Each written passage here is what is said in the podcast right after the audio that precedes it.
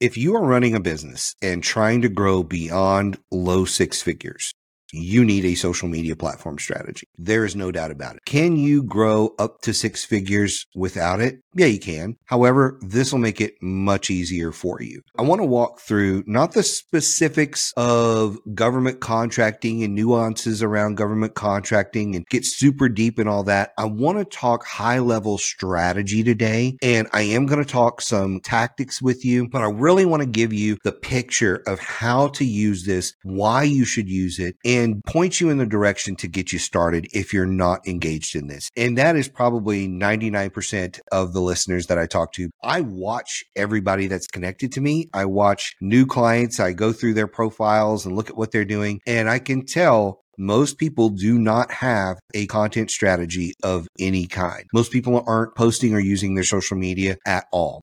So let's walk through this. There are two places that you need to be because that's the number one question everybody asks me is where should I be? The two places you really need to be are LinkedIn and YouTube. YouTube is initially primarily for search and long term, the search is so amazing because since YouTube is owned by Google, those are the number one and two places searched for almost everything. One of the third ones is probably TikTok. You know, when you look at TikTok, and I know the government doesn't use it, but when it comes to the search capability, a lot of people look for videos, look for ideas, how to's, whatever it is on TikTok. So it's huge for search. But the first two big ones are YouTube and Google, right? So if you know that, you know it'd be foolish to skip out on that. So the two places you need to be LinkedIn and YouTube. There's a lot of ways to get started with this. I primarily say pick one of those and start there and think of this as a really long term game. So for me, when I got into those social platforms, LinkedIn was a very quick access. You could start scaling and growing followers, connections. You could do that really, really fast. YouTube is much slower. So slower growth unless you just all of a sudden hit it out of the park and something goes viral, which is a fraction of the YouTube channels out there. It's a real fraction of those YouTube channels. We'll talk about that here in a little bit. I like LinkedIn because it's a great place to get your profile set up. And next thing you know, you're posting, you're engaging, you're connecting with folks, and you're in it, right? You're in it. When I first got started, my thoughts were, hey, over the next 12 months, this is kind of what I want to build on here. And then as I got deeper into that journey, I'm like, oh, this isn't a 12 month journey. This is like an endless journey. But where do I want to be in the next three to five years? Where do I want to be 10 years from now? And I started looking out these placeholders that were much farther out. And that helped me get perspective on how to develop things. And so now I have 16, 17,000 followers on LinkedIn. It's growing very quickly right now. And I'll tell you, it wasn't in year one where I hit a tipping point, you know, where it just started going up. It was probably year five or six where I hit a tipping point and it started going up. With YouTube, it was a little bit different. I'd had my YouTube channel for I don't know how long, never really did a whole lot with it, had a couple of videos. And then a couple of years ago, I decided to do what I called a 100 video challenge.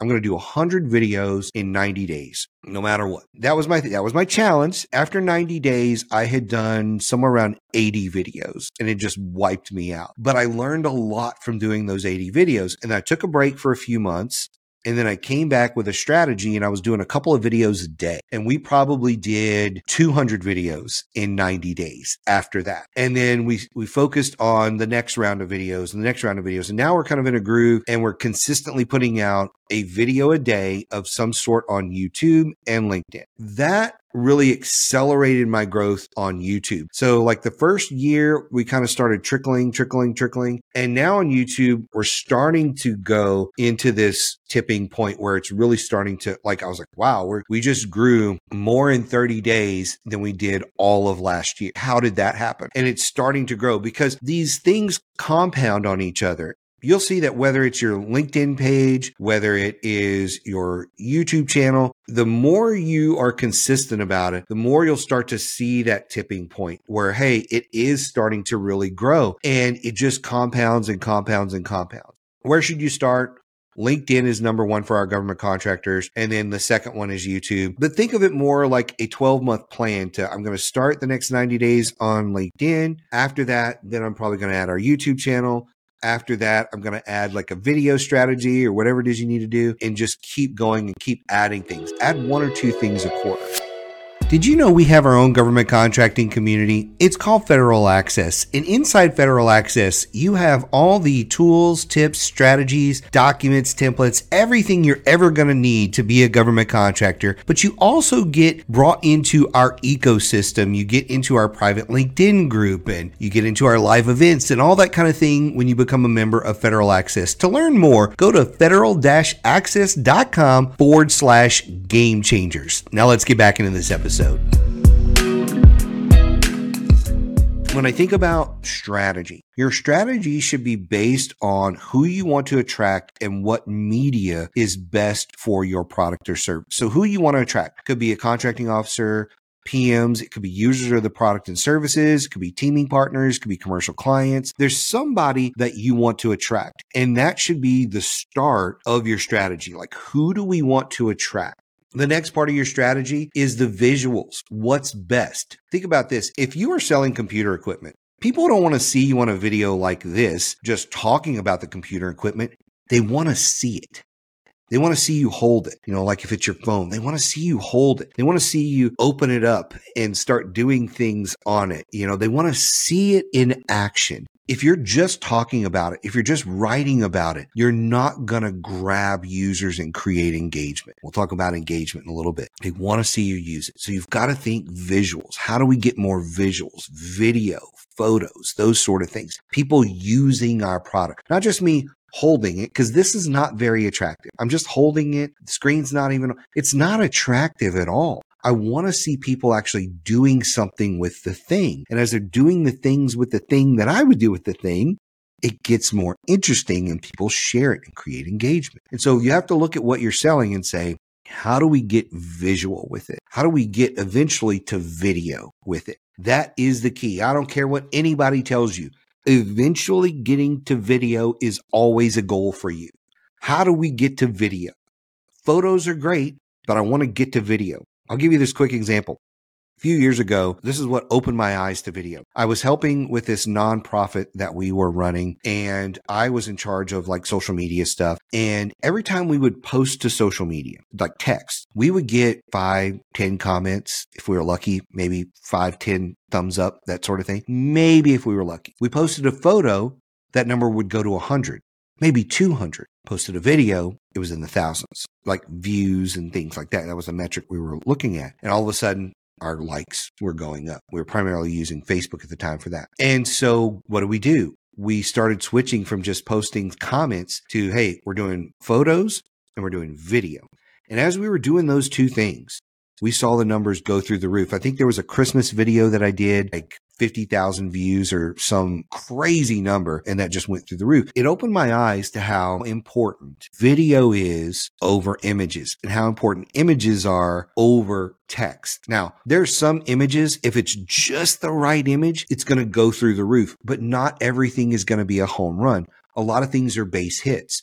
And so you've got to have a good mix of all the three where the end state is getting it to video. We've got to get to video. That is the thing. And so in your business, you've got to be thinking, how do we get to video?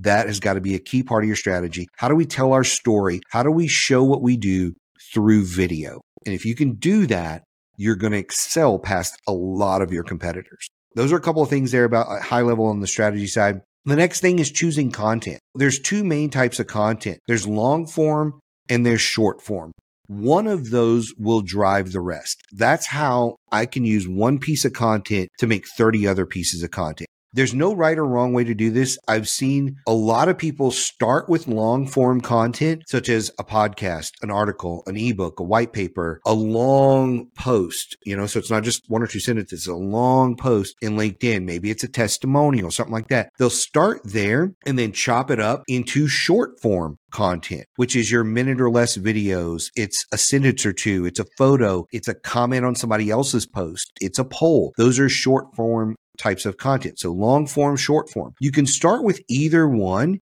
and generate the other one. I think Alex Hormozi is really popular for this. He loves Twitter or X as it's known now. He will just post stuff on there all the time, three, five, ten times a day, just stream of consciousness, quick thought. And I do that a lot of times. And when he sees something hits, like it's getting likes and shares, he's like, ah, let's make a video about that Oh, let's make a podcast about that. And it turns into more content. On the flip side, a lot of people take a podcast and they'll chop it up into 10 or 12 pieces. Then they'll make an article about it. Then they may make a white paper about something inside of it. There's all kinds of ways to use one form or the other to create the other form. So don't think you have to only do one or the other. I still like podcasts.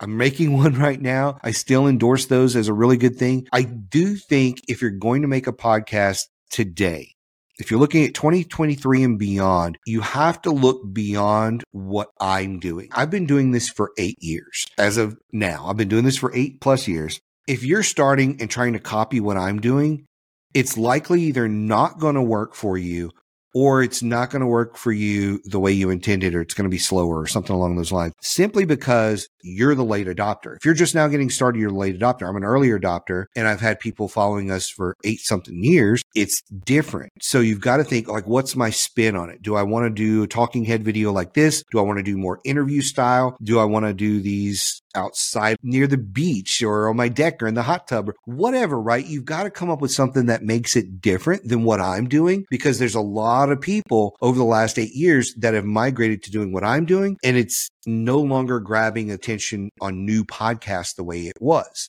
unless you just have a lot of media around it. So you've got to get a different spin on it. Just a little bit of advice on that. But articles are good but I found that people are often too wordy in the articles unless it's really, really well written. I'd rather you write one article a month than one a week and have the one a month that's really, really good. But I'd rather you at the end of the day write a short piece of content every single day than write one long article because it's all about awareness and engagement. That's going to be my final point that we talk about towards the end of the podcast here. But awareness and engagement. And you cannot create that with one post a month. You've got to be doing this on a regular basis, which gets me into the tactics for your strategy. When I think about the tactics, the first one is your posting schedule. It's got to be a regular schedule. Now, do you have to post every single day? You don't but you need something regular and it needs to be a couple of times a week at a minimum a couple of times a week. But I will tell you, if you want to get the most awareness and engagement, a couple of times a week is not going to cut it. I post anywhere from two to three times a day on each platform. That's my goal. Now we take breaks and we slow down. We go to just one a day on both platforms, but that's one a day on both platforms a lot of people only post once or twice a week on one platform. So you've got two or three times a week. I've got a minimum of 14. I'm going to create more awareness and engagement. At one point last winter, while we were testing some theories, we were doing 160 posts a week over six platforms. 160 a week over six platforms it created a giant boost in our engagement. We're in the process of probably going back to something similar. It's not going to be like that, but it's going to primarily be, it's going to be more than what it is today. I'll just say that. So you've got to think about your posting schedule. It's got to be regular. It's got to be consistent and it's got to be something that you stick with long term. So think of, hey, what can I do long term and focus on that? Not just, hey, we're going to post a bunch of stuff for 30 days, see what the analytics say, and then decide to do social media or not. You can't do that. You got to be committed for like a long time. Don't go into this without saying, Hey, we're going to do this for a year. Our goal is to do this for an entire year and see what happens. Cause even when I did my 90 day challenges, I knew I was going in with a year long strategy to, Hey, we're going to do 90 days, take a break. We're going to do 90 days again, maybe take a break or not, but we're continuing to stay in it. And for me, it's a long term. There's no end in sight on it anymore. It's just what are we going to learn? How we're going to evolve 90 to 180 days. How are we going to evolve and do things smarter, better, faster? Let's talk back to tactics here. When I think about tactics, posting schedule is number one. The second thing is your profiles, making sure your profiles are complete. They don't have to be the best things in the world, but they need to be complete. They need to have your contact information, your websites, photos of you. Well, let me say this current photos of you, not glamour shots from 1985 at the mall. It needs to be current photos of you and how you look at work. So this is how I look at work a lot of times. I'm wearing a hoodie today because we're in the middle of fall and I'm, you know, pushing my new state of Tennessee and my Saints there, you know, so this is how I look at work. That's what your photos need to look like. They don't need to be you dressed up to the nines going out to a party. How do you show up on Zoom? That's how you need to look in your photos. Profiles need to have all the, the relevant sections complete. So when you look at your LinkedIn profile, there's a lot more to do there than there is on your YouTube profile. There's background photos and things like that. And look, if you don't have a designer on your team, use Canva. You can quickly use Canva to go in and create a LinkedIn background, a YouTube background, YouTube thumbnails, all that kind of stuff. You can really quickly do all of that in Canva, mostly on the free level. So there's no reason to not have that good stuff. The next thing about your tactics is what tools are you going to use? I just mentioned one of them. Canva is amazing. I'm using Riverside FM to do my recording. We use a product called Descript to do our editing, but there's other tools. I have a Canon R6 behind me. I've got some Elgato lighting on the sides. I've got all these kind of cool things that, by the way, won't be in my bio for you to buy or anything like that. But there's all those cool things that are tools that make my job easier and faster. The reason I have the lighting I have is because I flip two switches. I have little dimmers and boom, I've got good lighting on here so people can see me. I've got a good mic. I've got, you know, my Yeti mic here. I've got some headphones so I can hear myself. There's the tools you need to do the job. You don't have to start with a Canon R6. Start with a simple little webcam. Most people have those little Logitech webcams. Great place to start. You don't have to start with a Yeti mic. You can start with a very simple $10 mic. That's where this podcast started. That you need to gather the tools you need to be successful so you can put it all together very quickly. That's the thing, very quickly. And so you can run the race faster. You need the right tools.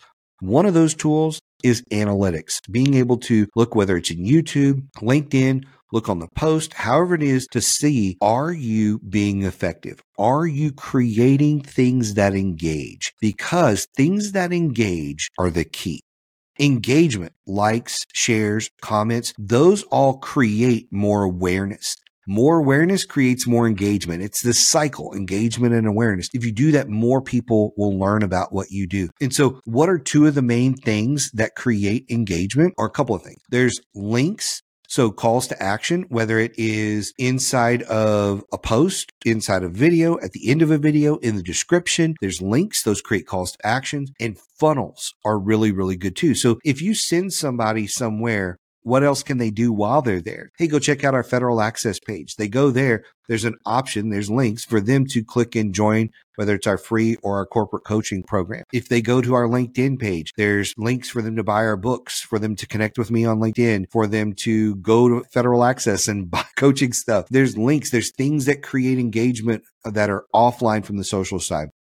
Other things that create engagement are things like polls. Those create it or comments. Those are the fastest way when you're out there just commenting on other people's posts and not saying, Hey, go read my post over here, but making a good contribution to their content. Hey, this is a really good point that you made. I really appreciate this. I would add this one thing or whatever it is, right? Simple things that create engagement, that create people going, who is this guy? Oh, let me click on here. Oh, well, let me follow or subscribe to their thing and watch their thing. So you want to be thinking my main goal of my strategy is to create engagement and awareness. And if you do that through all of this stuff, sales will come on the back end. I'll say that again. If your goal is to create engagement and awareness, sales will come on the back end. And instead of it being sales where you are outbound pushing, trying to get sales, sales will be inbound coming to you. And what do you think is harder? Outbound sales or inbound sales? What's harder? If somebody's calling you, emailing you, what are the odds you're just going to buy? The odds are low. The odds are a fraction of a percent. But when people are calling you, the odds are they're interested in buying. They want to know things like price and details of the product or service.